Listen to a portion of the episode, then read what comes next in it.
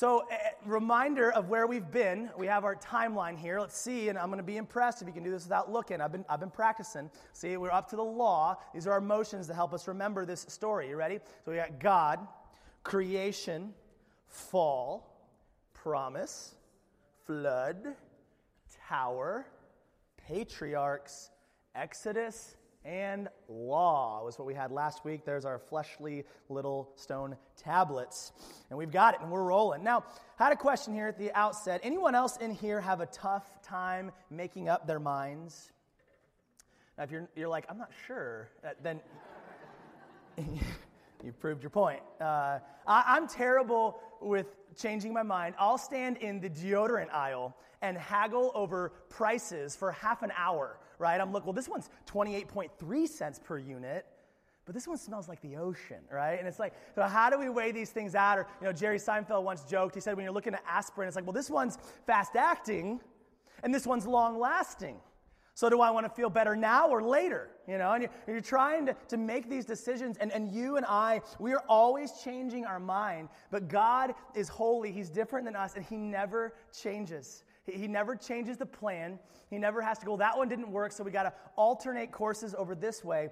He always stays the same. Now, since the beginning of his story, what we've been looking at is that man is, is sinful. This is nothing new. If you've been growing up in church, man has sinned, and God says the only way to come to me is, is, is not by anything you can do, but, but it's by faith in, in me, and that I am sending a deliverer to bring you back to myself. And we've seen this in this story over and over again that God says we're saved by faith in Him. We saw this, God showed this at the beginning of the story in Adam and Eve when He rejected their fig leaf covering and provided a covering for them. And what did He do? He killed animals in their place, used that skin to cover up their nakedness, saying, You can't cover up your own sin. It's got to be me that covers you. And then he said this to, to Cain and Abel. This looks like the, the Brady Bunch edition here. Um, but we've got Cain and Abel, and they come and he says that Abel's re- gift is, is accepted and, and Cain's is rejected. What's the difference? Hebrews 11 tells us that Abel came by faith, believing God could save him, and Cain didn't. He came his own way. He was saved by faith. And we move on. Noah's ark, we saw that this was the first time in the Bible that the word grace was used. It said Noah found favor with God. That word there is grace. He did not accept Noah because you said you're a good enough dude. Okay, you've been you've been done enough things that please me. He says, No, I'm giving you, I'm accepting you because you believe that I'm going to provide a way for you to be saved. And then he tells oh, Noah how to build the ark. And then, of course, Abraham we see in Genesis 15, it says, Abraham believed God. He placed his faith in God, not in himself, and God counted it to him, credited it to his account as righteousness. He saw Abraham as righteous, not because of anything good Abraham had done, but because he believed in God and that God would save him. And over and over again, we see this principle You're a sinner, trust that I will save you. But now all of a sudden, God throws the law on Israel. And is he all of a sudden changing his mind? Is God pulling a deodorant aisle on us here and he's going, you know, I changed my mind. I do want you to be good enough. The old way, this whole faith business wasn't working. Boom, 613 commandments, deal with it. Good luck. That's not what's happening here. And in Galatians 3 tells us that's not what's happening here. You look at uh, Galatians 3, verse 15. Brothers and sisters, let me take an example from everyday life. Just as no one can set aside or add to a human covenant, a human um, promise that has been duly established, so it is in this case. So he says, once a promise is established, you can't then put out another promise that, that nullifies the first promise. And he says, the promises were spoken to Abraham and to his seed. And I love this. Scripture doesn't say and to seeds, meaning many people, but and to your seed, meaning one person who is Christ. Here, Paul shows us this promise of, of his seed. It wasn't just, hey, you're going to have a bunch of family members, the, the nation of Israel. The promise centered around the one seed, singular, Jesus. This is the promise he made. Remember, we said this is an unconditional covenant, not based on anything Abraham could do. So, What I mean is this the law introduced 430 years later, after what? After he made the promise with Abraham. 430 years go by, they're enslaved to Egypt, they come out, and now he gives them this law. The law, introduced 430 years later, does not set aside the covenant previously established by God and thus do away with the promise. So he doesn't say, Abraham, I'm going to send Jesus to save the world no matter what, and then 430 years later say, just kidding, actually, you got to do a bunch of things if you want to get saved. He says, The law does not nullify the promise that I already made to Abraham. So then we have to ask the question why give the law? And we looked at this last week and we saw there's three overarching reasons. If you remember, we said the first one is to show the holiness of God, his incredibly high standard, the, the standard of perfection. It shows, number two, the sinfulness of man, that none of us can achieve that standard, which then leads us to Point number three, that he shows us the grace of God, that you can't come by your own ability to meet that standard, and it points us to Jesus, the one who kept that standard for us. And so, what we want to look at this week is, is kind of unpacking that. You go back to Galatians 3, and he answers the question here. He says, Why then was the law given? If it wasn't given for salvation, why did he give it? It was given alongside the promise, alongside the promise, to show people their sins the law was designed to last only until the coming of the child was promised. He says it was like a guardian that was there to keep them until Jesus came. So, what was in that time period between the giving of the law and Jesus coming? What was the law doing? There's a few things I want to point out this morning. The first thing it was to do was to distinguish God used the law to show Israel was set apart, made holy, which what set apart mean, means, to be distinguished from the rest of, of the nations around them. They are to be this bright light in a dark world. And so he gives them all these rules, not just uh, do not kill and do not steal, but he gives them all these rules about like what they can and cannot eat um, he says what you can and cannot wear. If you look at your tag right now on the back of your shirt, uh, don't do it right now, please. But uh, as you're looking, uh, if it, he says you can't have mixed fabrics, you can't wear mixed fabrics. So if your shirt right now uh, does not say 100% cotton, or if it says you know 50% this and that, then you're living in sin. I'm here to tell you this morning. Okay, God bless you. Um, and so he's given them all these rules to say, you're going to look different than the rest of the, the nations, and they're going to see you. They're going to notice that you're my people, distinguished from the rest of the people on earth. The second thing was to deter. Now, listen, we know that the, the, the sin problem could not be fixed by the law, but the law was designed to restrain Israel's sin to some degree. If you and I are driving down the highway to Anchorage, I guess up the highway to Anchorage, and you see the speed limit sign that says 65 miles an hour, let's be honest, who here only goes 65 or under? That's what I thought, okay? I'm going 70, 71 because I know if the cop passes me, he's not going to pull me over. Now, am I obeying the letter of the law? I'm not. But very much, there's a lot fewer of us in here that are going to drive 95 or 100, except for you heathens. I don't want to point, look at anybody in particular, Pastor Chuck. No. Um, so, so we're, but why? Why it restrains us? How does it restrain us? Well, we know if we're driving 100 miles an hour down the road, we're going to get pulled over and get slammed with a fine, maybe even looking at some big prison time. Um, Israel was certainly going to keep sinning, but what the law did was it helped keep a lid on it. If, if you look at what Martin Luther said, he said, as a wild beast is tied to keep it from running amok, so the law bridles mad and furious man to keep him from running wild. So, no, this would not save them from their sin problem, but it would help deter them from getting out of control with their sin because they go, man, if I steal my neighbor's donkey, the law says I am to get stoned. And that makes them think twice. It deters them from stealing their neighbor's donkey. And the third reason, and I think this is the main purpose that we'll camp on today, is it's to diagnose. The, the law diagnosed the heart of the people of Israel. It showed them, it revealed to them how deep their sin went and how much they needed someone outside of themselves to save them. And so I want you to come with me to the courtroom. We're going to go to Romans 3 today. It's going to be a little bit of a, of a detour in a sense. we got to figure out this law thing. So we're, we're not really con- advancing the story today, but we've got to look at what this law meant for Israel. And then from that, what does the law mean for us? Because if we don't get this, we're going to read the rest of the Old Testament incorrectly. So in Romans 3, it says the law does three things. And the first thing it does is it shuts our mouths.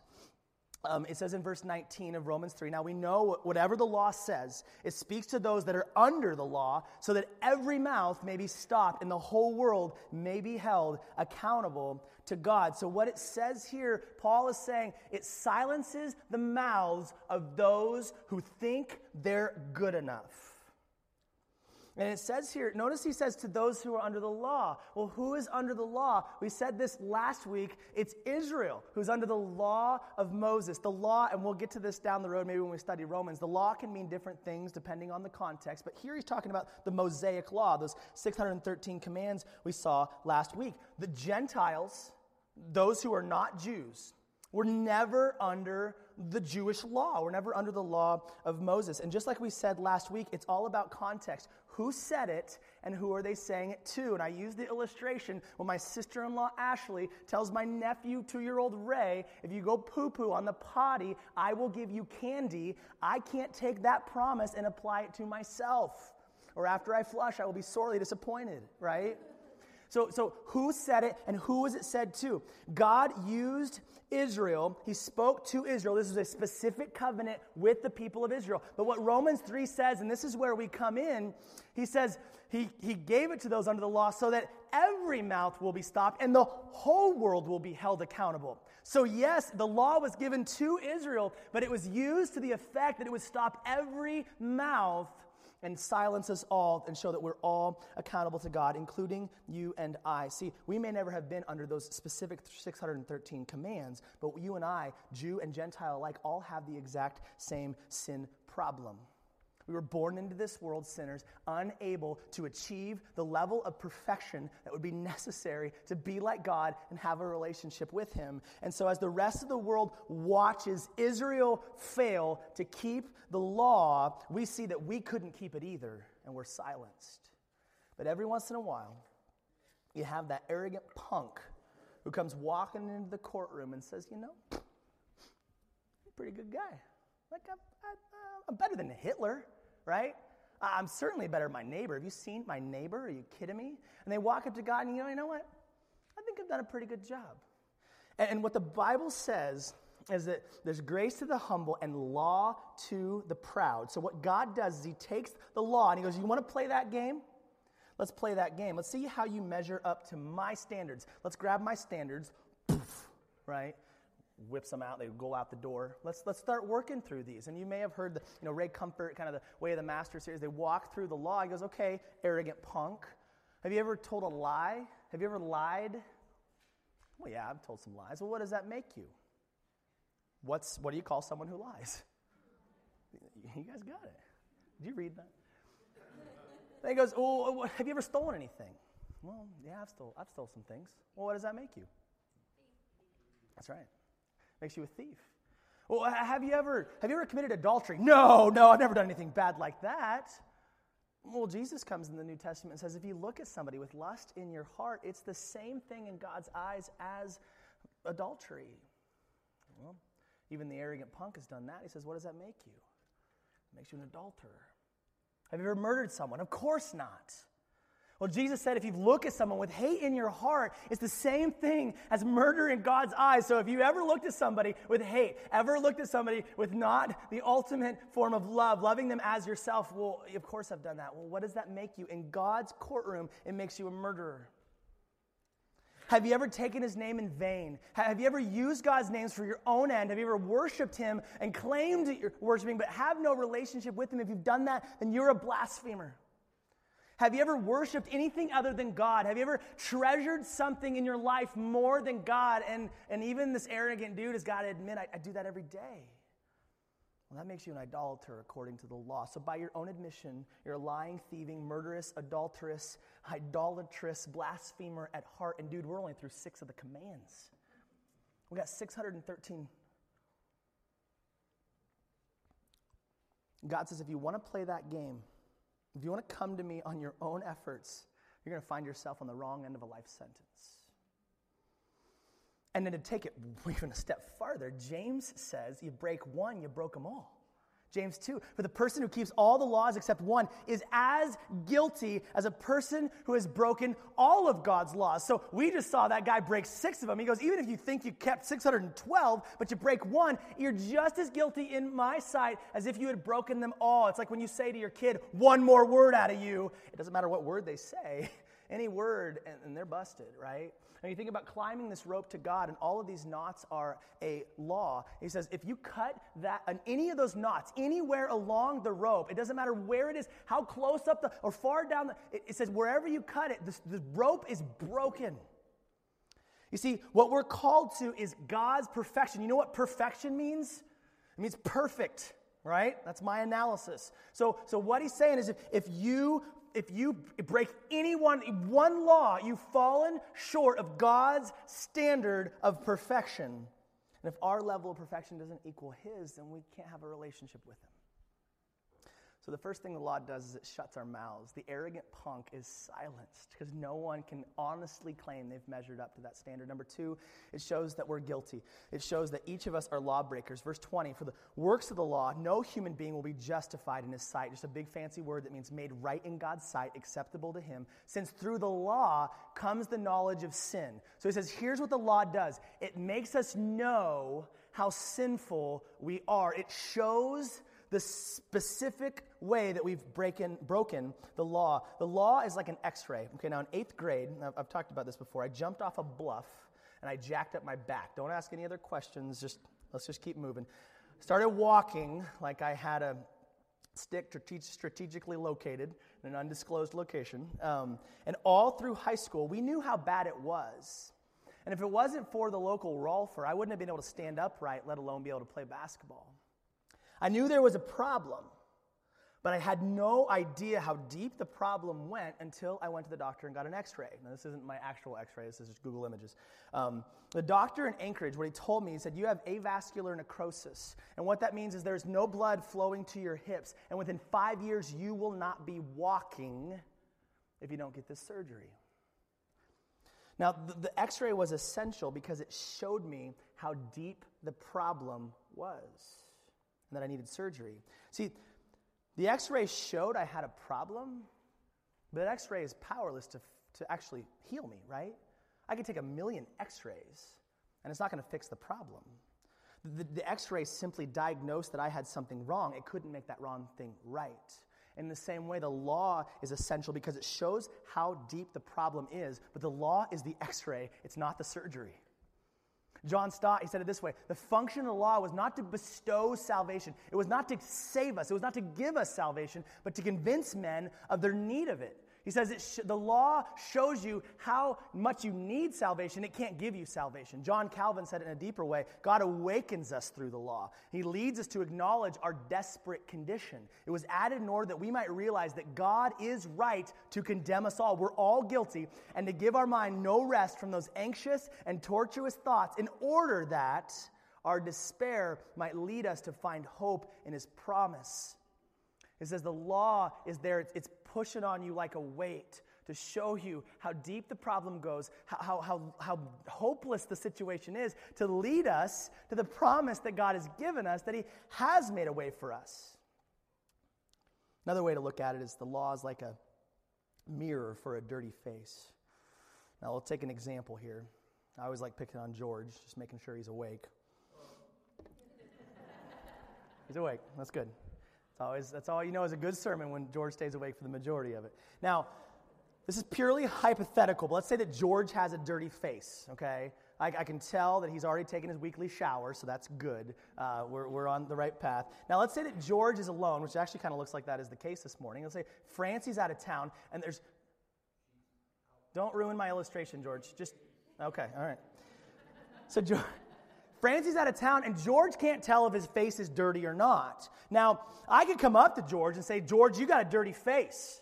And he can come back at me, well, you got an ugly face. Nothing, nothing's gonna fix that, right? I mean, he can, and he can, he can deny it until his dirty face turns blue. But the fact of the matter is, George has got a dirty face. Now, he might not believe this, but instead of fighting George on the issue, what can I do? Just hold up a mirror. George, you dirty, right? You're a dirty man. And I can show him in that mirror, and he can look at that. Now, George can clearly see the spaghettio smudges all over his face because that's what George eats when Francie's out of town. It's all he's capable of doing. So, George's dirty mouth is silenced. He knows now, beyond a shadow of a doubt, he's seen it clearly, he has that dirty face. Now, similarly, you and I, we have a dirty heart. But until the mirror of the law is shown to us, we oftentimes cannot see clearly what we are. Now, the law was not a list of rules that were given to make us right with God. That, listen, that was never the purpose of the law. That would be like George taking my mirror and trying to rub the spaghetti stains off of his face with the mirror. The mirror is designed to reflect, to show how deep the problem is. It's not the mirror's job to clean you, it's to show you how dirty you are. It's like a thermometer. The thermometer tells us what the temperature is, it does not change the temperature. That's the job of the thermostat. Now, at this point, you might be thinking, man, the law really stinks. Like, I'm out on this law thing. And I want to emphasize here it, the problem is not the law, okay? The law is perfect. David in the Psalms, he says, My soul delights in the law. In fact, the longest psalm, Psalm 119, is him just going on and on about the law. Romans 7 says the same thing. Paul says, Well, then am I suggesting the law is sinful? Of course not. The problem is not with the law. He goes, the law itself is holy and its commands are holy and right and good. It's like, you know, you come up to the, the girl and it's time to break up and you say, baby, it's not you, it's me. You know, you, have tried that line before? And you, and, you come up to the law and you go, girl, like the law, the, it's not you, it's me. The, the problem is not the law, the problem is my heart. You see, there's an equation. The law plus flesh equals sin. Flesh meaning our sinful nature. So when you take the law and you add my sinful nature, what's going to result is sin each and every time. Paul explains this. In fact, it was the law that showed me my sin. I would never have known that coveting is wrong if the law had not said, You must not covet. Remember, that's one of the Ten Commandments. But sin used this command to arouse all kinds of covetous desires within me. We said to covet is to desire something that doesn't belong to you. So when the law says, Don't desire something that doesn't belong to you, do you know what our sinful flesh does with that law? It actually makes us want to desire something that doesn't belong to us. You look at this illustration. This guy says, Suddenly I have an urge to juggle machetes. Where'd that come from? Where did he, that did not just come into his head. If I come up to you and I go, Dude, whatever you do, do not think about donuts. Don't do it. Do not think about those mooses loose, larger than life, gooey, delicious donuts. Stop it, George. Now we got the dirty face. We got to the bottom of it. We figured it out. Um, so, I, or, you know, and you do that sometimes. You'll walk by a sign that says fresh paint, don't touch. You would have never in a million years thought about touching that wall, but as soon as you see that sign, what does your rebellious little finger want to do, right? I'm driving down the road and you see no stopping here. I was trying to make record time to Anchorage, but now I see that sign, I'm going to stick it to the man, right? I mean, that's what's in our sinful hearts. And so he says here with the law, yeah, totally off track. Because of our sinful nature, the law is absolutely powerless to save us. In fact, all it does when you add the law with our sinful nature is it makes the sin abound even more. And Timothy, Paul says, we know the law is good when used correctly. When we try, when you use the law to show the proud how deep the problem is, it can be used for good. But when we try to keep the law in order to please God, in order to save ourselves, it's a wreck. And then we want to look at things, and this is the most important thing, is God's point of view.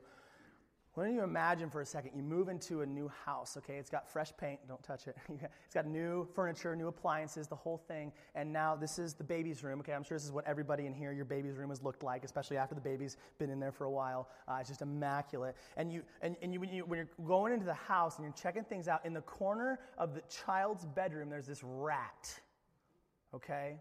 And I'm not just talking any rat, I'm talking a rat on steroids. You put a, a, a, saddle on that puppy and you're joining the rodeo, okay? And this thing is stinky, and to boot, it is, it is infested with maggots, okay? Anybody here ready for lunch now? Um, so you see this rat, and what do you say to this rat? This rat has got to go. There is no debate in the, in the, in the issue. This rat cannot live in my child's clean bedroom. And this is how God views us as sinners. Listen, there's a lot of hard choices in our lives. Which deodorant to put on? One of them is not whether or not the rat should stay or go. And for God, He says, You cannot live in my house. You cannot have a relationship with me unless you are as holy as I am. You've got to go. And be, to be clear, it's how He views the sin of the sinner. He loves us, but He cannot have the sin. And so the rat says, Okay, okay, I get it. I'm gross. I understand that. But here, and he sprays some perfume on him. Okay, some oil day rat puts a rat suit on, rat tie, starts attending rat church, helping old lady rats across the street. Okay, rats really cleaned up his act, right? But you hold up a mirror and you go, dude, you're still a rat. You're still a maggot infested, stinky, disgusting rat.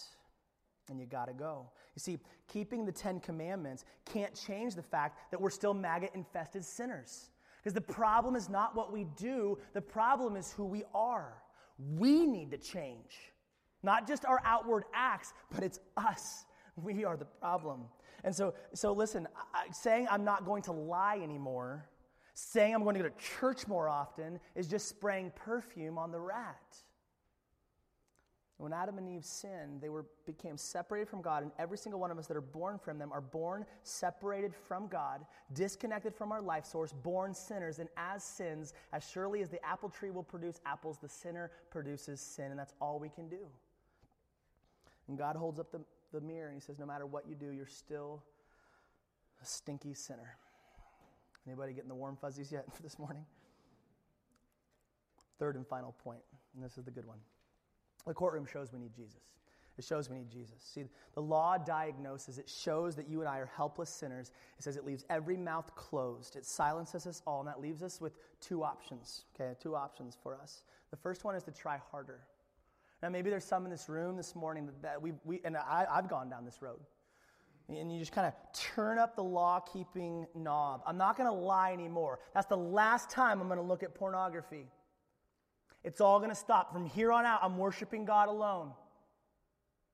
And we make these promises to God and we come to Him and say, We're going to try harder to keep these commands in order to please you. I'm going to do it this time. But because we're sinners and you add that flesh to the law, the only thing that happens is there's more sin.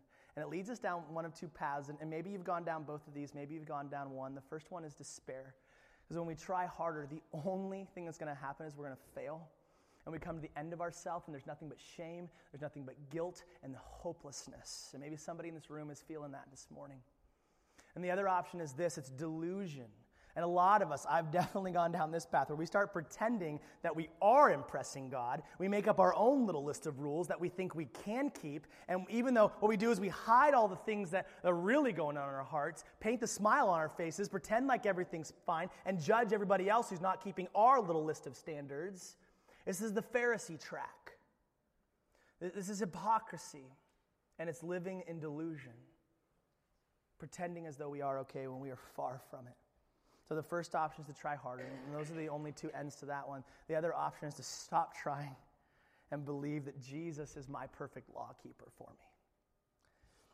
And that's the ultimate purpose of the law to point us to Jesus. Paul said in Galatians 3 the law is a schoolmaster, which is really best interpreted as like a guardian to keep Israel until they got to Christ. It was to lead them to Jesus. So you go back to the courtroom. God showed you the standard. He showed me how far I fell short of it. And as he throws the gavel down and he says, guilty, Jesus walks into the room. And he comes up to the judge and he says, Judge, you know I've never broken one of the laws. I've lived a perfect life. I have perfect standing with the court. And what Jesus says is, What I want to do is he comes over to me, puts his arms around me, he says, I want to take his record, and put it on me. I'll take his penalty. Yeah, I know it's the death sentence. And I want to give Justin I want to give him my perfect standing with the law. And I'm going, what in the world? And then he goes, oh, and by the way, the judge, that's my dad. And the judge, he calls me over to the bench and he goes, listen, you're no longer guilty. And you have Jesus' perfect record. And now, no longer call me judge, call me daddy. Call me Abba Father. And I'm going to make you my son. I'm going to, I'm going to make you my daughter. I'm going to give you the keys to the universe. You're going to rule and reign with me. And my mind, little mind is just blown. And he goes, and I'm going to put Jesus' life inside of you. And now it's going to be by faith. He is going to love me through you. He is going to love others through you. All those things that I've asked you to do, Jesus is going to be the one that does it inside of you. You don't have to keep the law, God, Jesus has kept it for you. Remember, we said last week, Jesus said, if you love God and love others, you've kept the whole law. Jeremiah said, I'm going to write a new law, no longer on the stone tablets, but on your heart. And that's what he did when he gave us Jesus. There's this beautiful poem, and, and we'll end here. John Bunyan, he says, Run, John, run, the law commands, but gives me neither feet nor hands. So the law asks us to do something that it cannot give us the power to do. It says, Be perfect, but it does not give us the ability to be perfect. For better news the gospel brings. It bids me fly and gives me wings. See, here's the difference between law and grace, between law and Jesus. The law says fly, so make yourself into an eagle. So you're stapling feathers onto your arms and painting your head white and, you know, trying to, you know, trying to imitate whatever, you know, trying to flap my wings, get a big old fan. Like, what am I going to, how am I going to fly? It says what to do, but it doesn't give me the power to do it. What Jesus does is he changes us from the inside out. We're actually a new creation in Christ. He makes us eagles. He gives us wings. He asks us to fly, but He's the one that gives us the ability inside of us to do it. That is the beauty of Jesus in the gospel. Let's praise Him together. Father God, the law clearly shows us, it closes our mouths. There's not a person in this room, including myself, that has anything to say when we look at your righteous standard.